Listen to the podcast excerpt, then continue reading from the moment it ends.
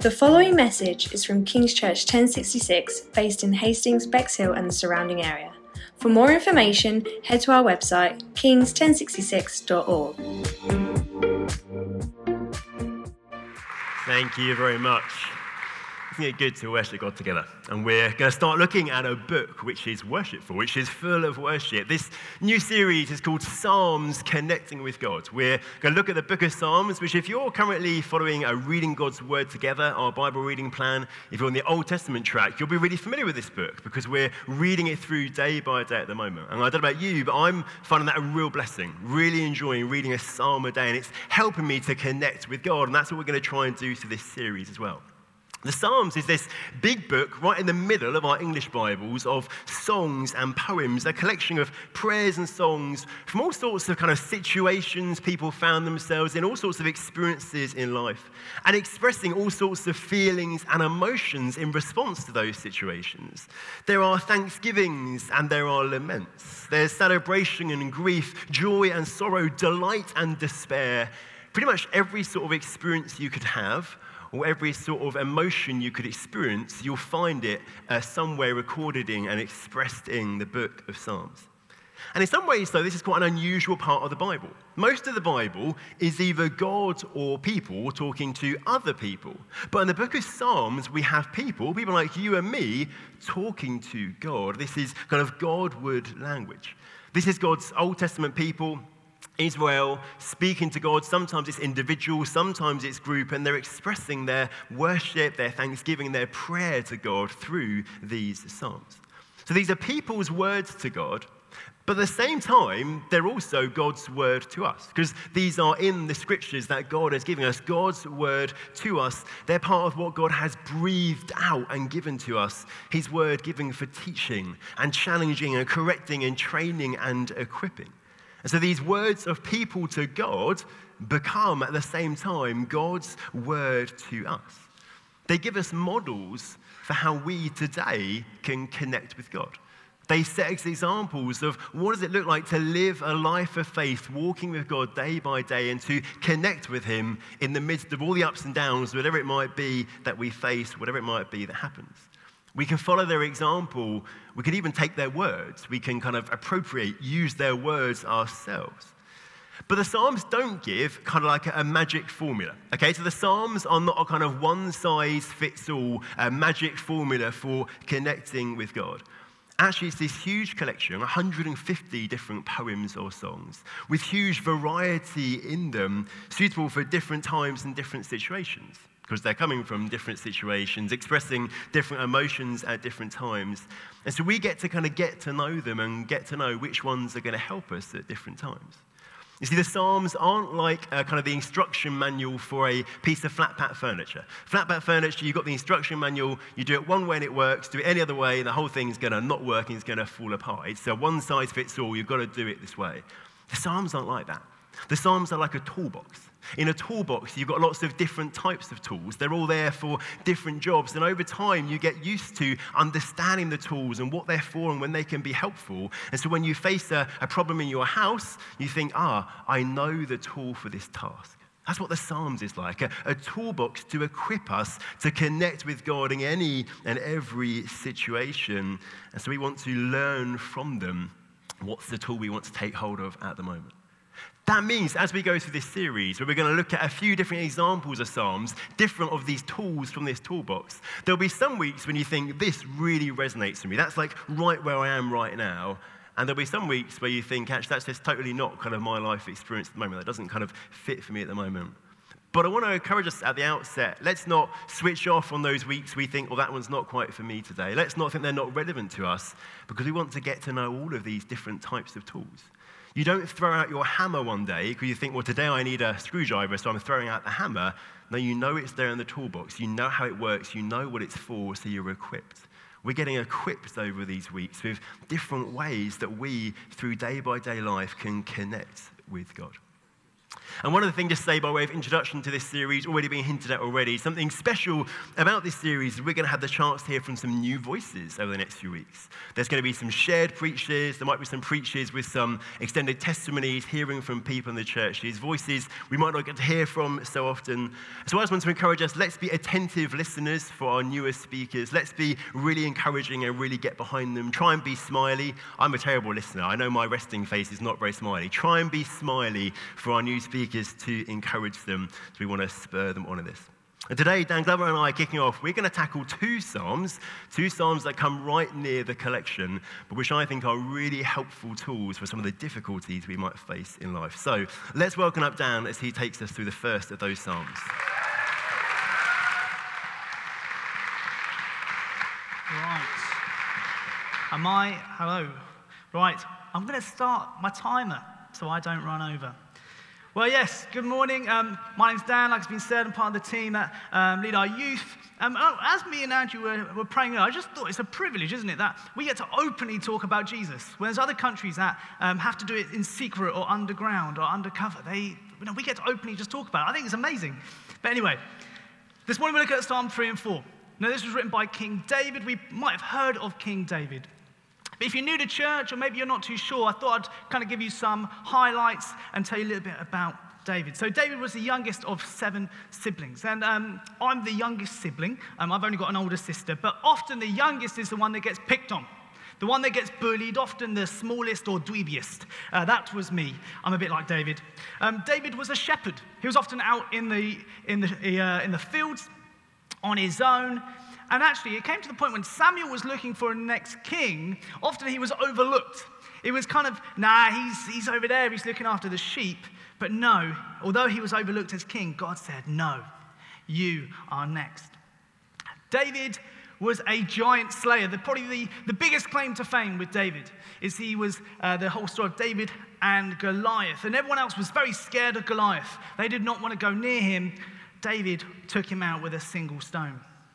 David was a warrior. In Samuel, we read that when Saul made David a high ranking officer in the army, it seemed to be victory after victory after victory after victory. However, um, didn't all go to plan because it started to backfire, and David started to see that maybe.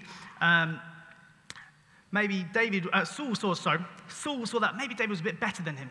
And in fact, um, he tried to kill him on multiple occasions. It wasn't looking good at this point. Um, the other thing is, David is often seen as one of the greatest kings of Israel. And I love that. But let's be real.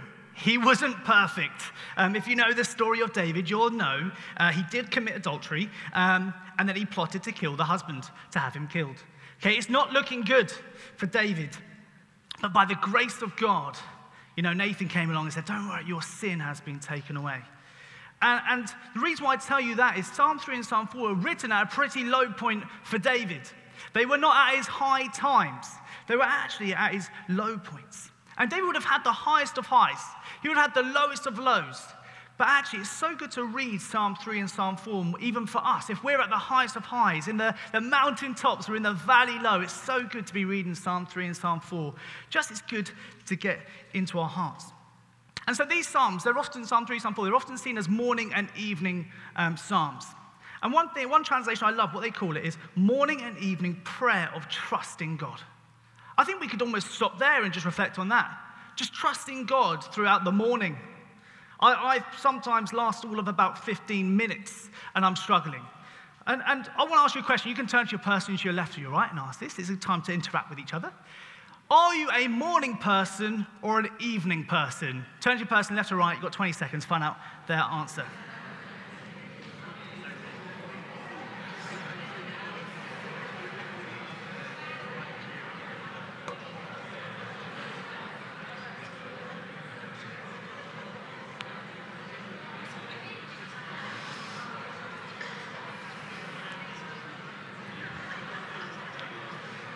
Okay, Hopefully, you found out if they're a morning person or an evening person. Um, quick show of hands, show of hands if you're a morning person. Hey, put your hands down. Put your hands if you're an evening person. Amazing. Put your hands down. Um, I, I used to be a morning person. I used to like waking up early.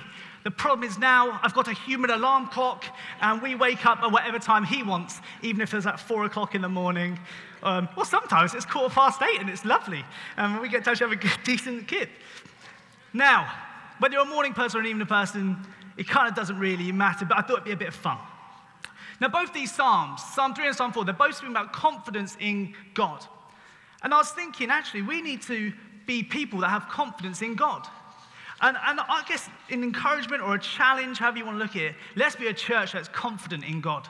In every situation, when, God's, when it seems like God maybe even isn't there, let's be a church that's confident in God. And so I'm really kicking off with Psalm 3. Andrew's going to take on Psalm 4. The verses will come on the screen. Let's, um, let's have the psalm come up. Let's read it.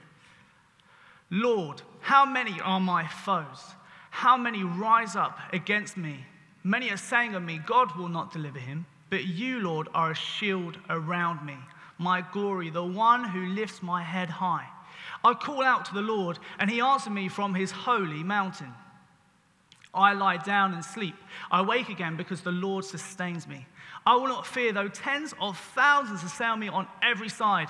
Arise, Lord, deliver me, my God. Strike all my enemies on the jaw, break the teeth of the wicked. From the Lord comes deliverance. May your blessing be on your people. I'll be honest, when you kick things off, when you look at that first verse, it, it's not looking too good. He's not looking too confident. Um, and so, let's be honest. Sometimes when we start our prayers, it can often be just, God, I'm struggling. I'm finding things difficult. I mean, have you ever woke up in the morning and things just aren't going to plan? You, you wake up late. Your, your kids aren't getting ready, they're not getting dressed. You've burnt your toast. You've left your car keys. Things are not looking good. Well, David has been there. Maybe he's not burnt his toast, but he's gone through some trials and he knows what it is to trust God. Now, one of the things I do love about this psalm, I absolutely love it. David doesn't go and speak to a friend, he doesn't go and put it on Instagram, he doesn't go and try and fix it himself. No, he goes straight to God. David goes straight to prayer.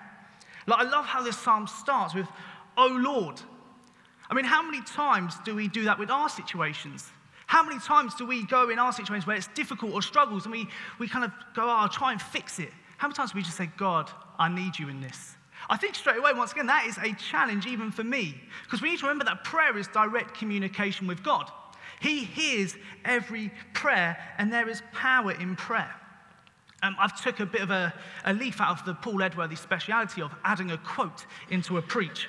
And um, JJS Perowne. Um, I found this online. It's very good.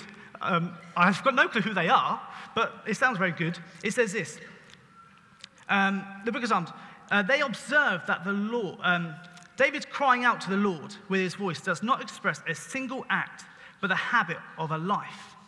Have we made prayer a habit of life? Or is it just when we need God? Is it something we do every day? When it's good or bad, we go to prayer? Oh Lord, will you be with me in every situation? Now, you might be thinking, Dan, I don't have many foes. I'm, if I'm honest, I'm not that hated. Um, people seem to like me. I'm quite popular. However, let's be real, we will have people at work we might struggle with. We might have family members who we might find a bit difficult. Uh, you know, it doesn't even have to be physical people. Maybe we struggle with our own thoughts in our heads, and it leads to one thought to another, to another, to another.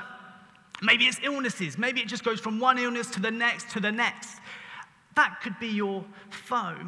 And actually, you might be thinking David could have quite easily given up on those situations. But actually, he knew that God was with him. People were even saying that maybe God isn't even in this. He trusted in God and said, No, I'm not having that. God is with me. So God is good. And verse 3 says this But you, Lord, are a shield around me, my glory, the one who lifts my head high. I love the fact the shield around me bit. When, when you think of a shield, it's head on. Okay, so it, I can only do that way.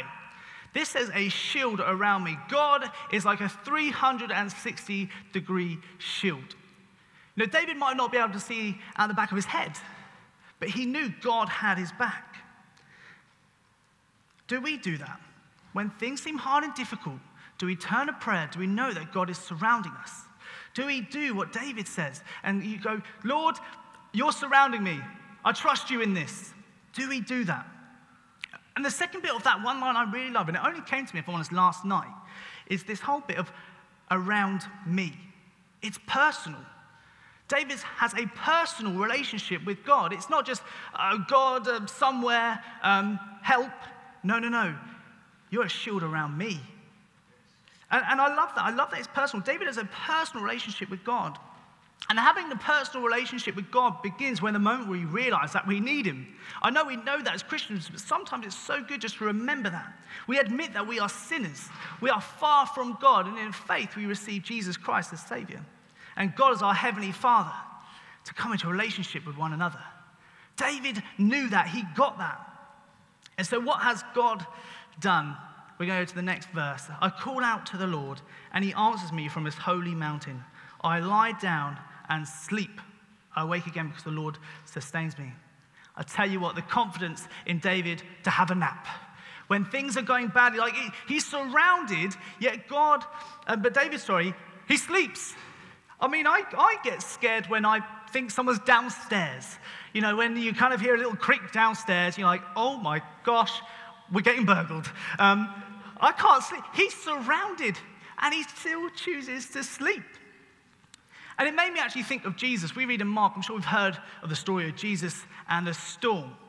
In the storm, it says this it says, A huge storm came up, waves poured into the boat, threatening to sink it, and Jesus was in the stern, head on a pillow, sleeping. He was asleep in the middle of a storm. So Jesus knows what it's like to be in a storm. David knows what it's like to be in a storm, if you like. But when we're in those storms, where do we go? Do we choose to turn to God or do we choose to turn our own way? The God who put the stars into space, He wants to be with you in those storms. He wants to be with you in the good and the bad. So, what is your storm? What is your surrounding? Like I say, it might not be people, but we all have different things going on. Verse 6 says this I will not fear, though tens of thousands tell me on every side. Arise, Lord, deliver me, my God.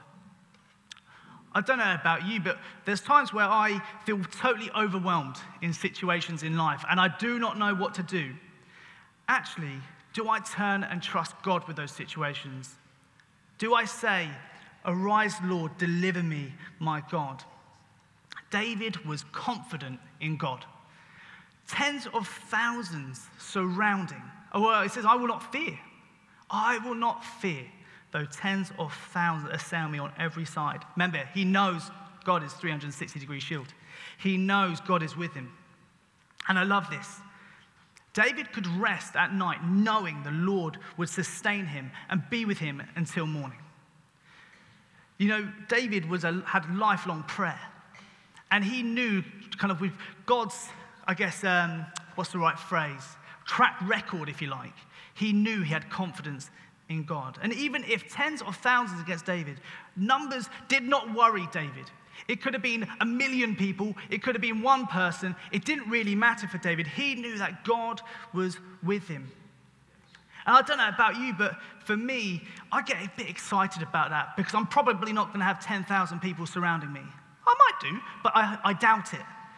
But I'm going to go through a situation. And I'm going to go, Jesus was in the storm. He's with me.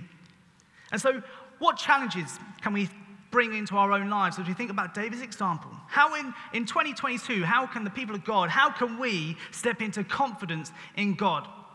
And for some of us, it's going to look very different because our different life, different circumstances. Some of us kids, some of us don't have kids. Some of us have to work at like four o'clock in the morning, others um, a bit later. So this will work for some of us and not work for some of you. So, but do take, take hold of this. So, when you wake up in the morning, let me encourage you turn to Scripture. This is amazing. This is a privilege to have, and we have such access to it, whether it's um, physical paper copies on our phones, audio book. Let me encourage you get hold of your Bible. Maybe in the morning it's using sung worship. Maybe it's the new song that's just come out and you just want to sing that through. Maybe it's that. Maybe it's even looking back through a journal. We've got some people in our Mine and Maddie's Connect group and they love journaling. And actually, it's a great way of kind of using that, going, what's God done over the last seven months? How can I use that to get confidence in God? Maybe it's whilst you're commuting to work, maybe on the train or you drive. Maybe it's just praying, allowing God that half an hour, 45 minutes to pray and to listen. Maybe if you work from home, some people still work from home, um, maybe you get up a little bit earlier than what you normally would do. You go for a walk around the block and you just thank God for the goodness of what He does. Maybe you thank Him. I, will be honest, I'm not very good at this. Um, but you know, you thank Him for, you know, oxygen. Do you know what I mean? Like, God made that. Maybe you thank Him for the trees. Maybe you thank Him for things of that nature. You get confident in God by looking at His amazing creation. So there's just some examples we can take from David. So he starts in prayer. He knows he's surrounded by God, and he simply trusts Him enough to go to sleep. I'm going to hand over to Andrew, who's going to go through Psalm 4.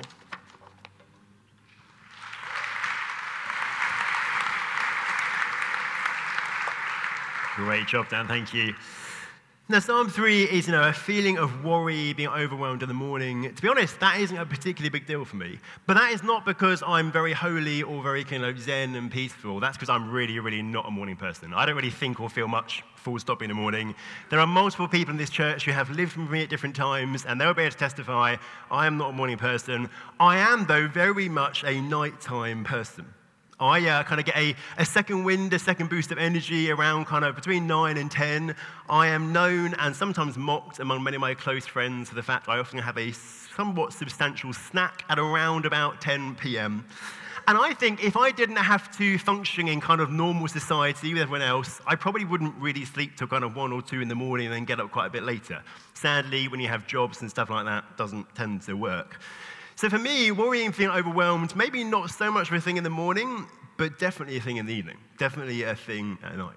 The evening is when my mind is racing, when the worries and stresses of strain and strains of life are very much afflicting me. I might be reflecting on the day, I might be thinking about the next day or what's coming up. For me, the battle is so much often, more often in the evening rather than the morning. And so, if we're looking at the toolbox of the Psalms, Psalm 4 is a psalm that's particularly helpful to me. Because Psalm 4 is how can you step into confidence in God in the evening? Psalm 3, how to do it in the morning. Psalm 4, how do we do it in the evening? It's another Psalm of David, same guy who, who uh, Dan has introduced us to. And it seems David might well be um, saying this and recording this when he's preparing for bed. It has a sense of someone who's preparing to put their head on the pillow and to try to sleep. And David's wrestling with, in a difficult situation, how does he step into confidence with God so he can sleep at night? Let's read what he says in Psalm 4. Answer me when I call to you, my righteous God. Give me relief from my distress. Have mercy on me and hear my prayer. How long will you people turn my glory into shame? How long will you love delusions and seek false gods? Know that the Lord has set apart his faithful servant for himself the Lord hears when I call to him. Tremble and do not sin. When you're on your beds, search your hearts and be silent. Offer the sacrifices of the righteous and trust in the Lord. Many, Lord, are asking, Who will bring us some prosperity? Let the light of your face shine on us. Fill my heart with joy when their grain and new wine abound. In peace, I will lie down and sleep. For you alone, Lord, make me dwell in safety. You hear how it seems David is preparing for bed. He ends there with lying down, going off to sleep. And clearly, that's in the face of a stressful, unsettling, distressing situation. We don't know the precise details. Psalm 3 tells us it's this stuff going on with his son Absalom. Psalm 4 doesn't tell us what's going on. Could be the same time, same kind of situation. Could have been the end of the same day from Psalm 3. We don't know, but certainly he's facing some sort of opposition, some sort of distressing situation. In verse 2, there's talk of these people turning his glory to shame. Those who are opposing him, they're seeking false gods or maybe seeking lies. He's clearly facing some sort of opposition from other people. And I wonder if we can relate to that. Maybe we do know what it is to have speak, people speak against us. Maybe we know what it is to feel rejected and ostracized by people. Or maybe we can just relate to the idea of just feeling a sense of distress in our hearts, maybe especially as we're seeking to settle down for the night. David starts stressed and distressed, a situation we'll all at different times find ourselves in. But what he does in response to that is he takes steps to step into confidence in God. Two things I think he does here, which we can kind of add on to the lessons Dan has drawn out from Psalm 3 for us. One is quite similar to Psalm 3. It seems David reminds himself of basic truths and of basic steps he can take. He does this in a surprising way. Did you notice the odd thing that David does in this psalm? Verse 1, he's talking to God, and then verse 2, he starts talking to these people, to his foes, his enemies, these people opposing him, and he talks to them for about the middle chunk of the psalm, and then comes back later to talking to God. Which is kind of odd, because I suspect that David's enemies and foes weren't there when he was getting ready for bed. I suspect they weren't actually hearing these words. So you kind of think, what's he doing? Well, I think he's imagining himself speaking to them, but he's doing that so he'll actually, as a sense, overhear himself and he'll learn from those words. He's talking as if talking to them, but I think he's trying to talk to his own self in doing that. And so there's a few things he says here. He tells these foes that God has set apart his people for himself and God hears his people when they call to him. David's reminding himself, God has chosen me. God has set me apart, and God hears me when I call to him. And then he gives some instructions to the foes, instructions about kind of faithfulness to God, telling them to, to tremble or to be angry and not to sin, to lie quietly on their beds at night, searching their hearts, presumably searching their hearts for, am I living in faithfulness to God? He tells them to offer right sacrifices to God, to trust in God. He's telling them, but really he's reminding himself He's reminding himself, what are the basic steps of obedience to God that I need to take? When life just feels crazy, I'm in deep distress, what are the simple steps of faithfulness and obedience I can take?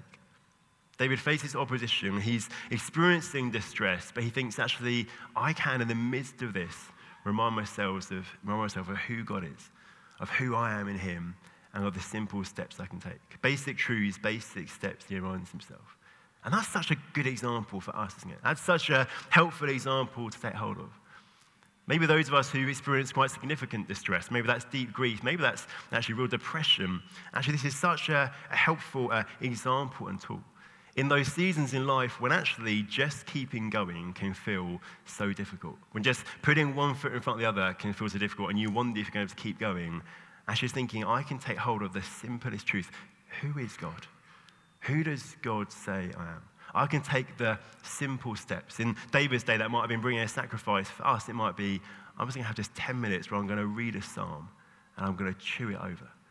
All of life can be falling down around us. It can feel like we maybe don't want to get out of bed in the morning, but simple truths, simple steps are an invitation from God to connect with Him, even in the midst of such difficulty. That's what David's doing here to step into confidence in God on a difficult night. That's what you and I can do too. And one other thing I think David does in this psalm to step into confidence with God is he reminds himself of the source of true satisfaction. In verse 6, he says, There are many people asking, Who will bring us some prosperity?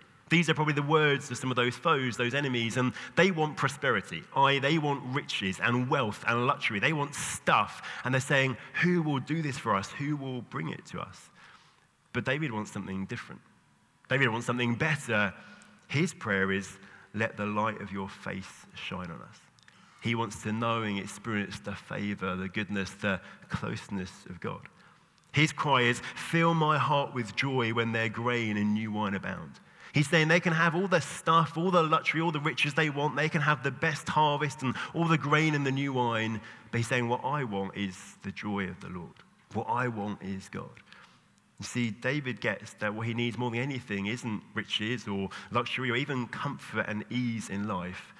What he needs is God. God is the one who can truly satisfy him. God is the one where true joy and peace and life can be found.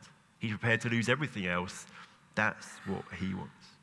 And again, isn't that helpful for us? Don't we live in a world that is obsessed by prosperity, obsessed with getting riches and luxury and money and fame and comfort? All these things we think will satisfy us, all these things we think will make us happy, and yet which time and time again will let us down.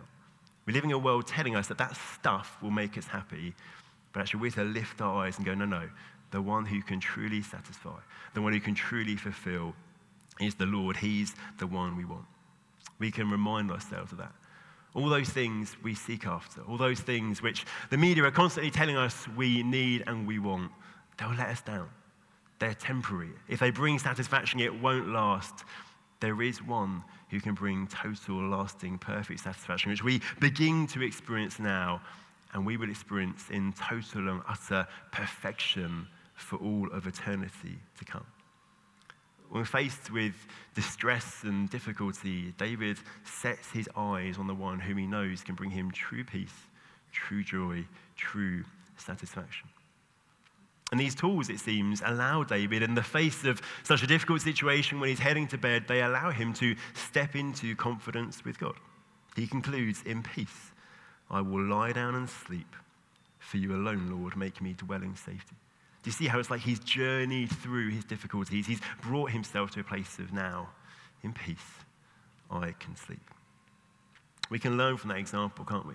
When our minds are racing at the end of the day, when we're stressed and distressed and we're trying to sleep, here's some simple things we can do. Take hold of simple truths. Who's God? Who does He say I am? The simple steps we can take. Maybe you're thinking, I don't know how I'm going to get out of bed the next morning.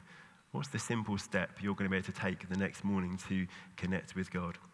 And reminding ourselves actually, life may be falling apart, but actually, where true life is found, He will never leave us. Things will never fall apart there. He is always with us. We can step into confidence in God.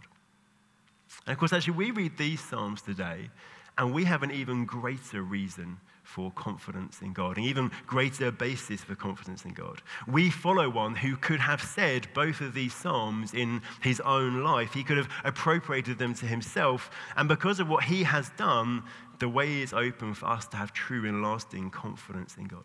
Jesus could have said both of these Psalms.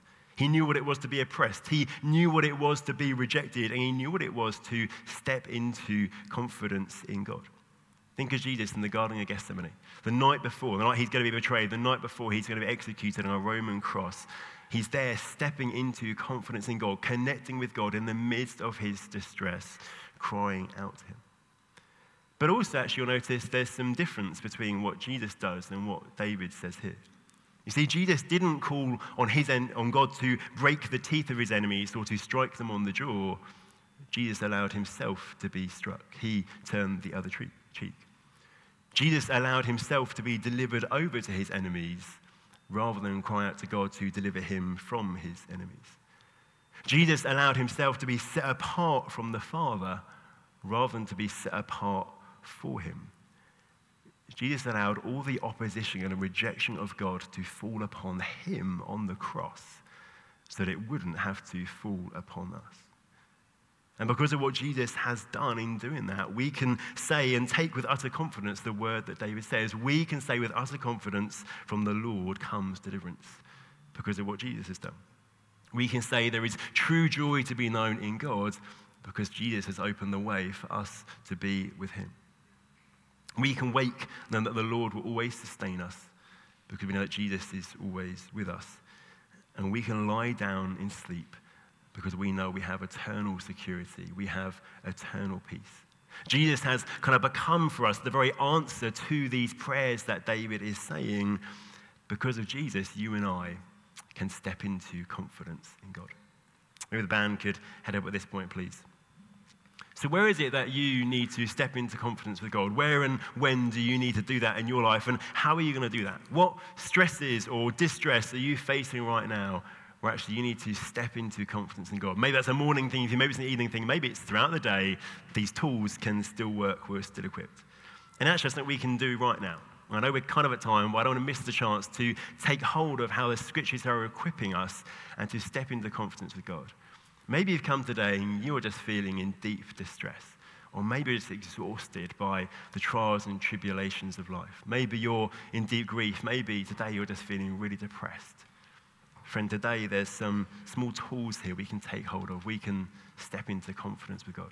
We're just going to pause for a moment, sing a short song where we can have a chance to set our gaze on God, remind ourselves of who He is, who we are. And think as we do that, what's it going to look like for you this week, morning and evening? to step into confidence with God. Do you want to stand? Let's just engage with God. Let me pray, and the band will lead us. Father, we thank you that we can come to you in any and every situation. And we thank you especially when life is tough, when we are uh, stressed and distressed, that your heart then is warm and uh, open to us. You are longing for us to come to you in those times. And we thank you for the example here that you've given us in your word of how we might take small steps to step into confidence in you in the face of that. And I pray, Lord, whatever it might be that we're facing right now, whatever it might be we are feeling as we've come here this morning, would you now, even as we just set just for a few moments our eyes on you afresh, would you help us to step into confidence? Would you birth in us, Lord, that peace that means we can lie down and sleep at night, we can wake in the morning, know that you have sustained us. Help us right now, Lord God, just to look to you and to step into confidence with you. Spirit of God, we ask your help in these things. Amen.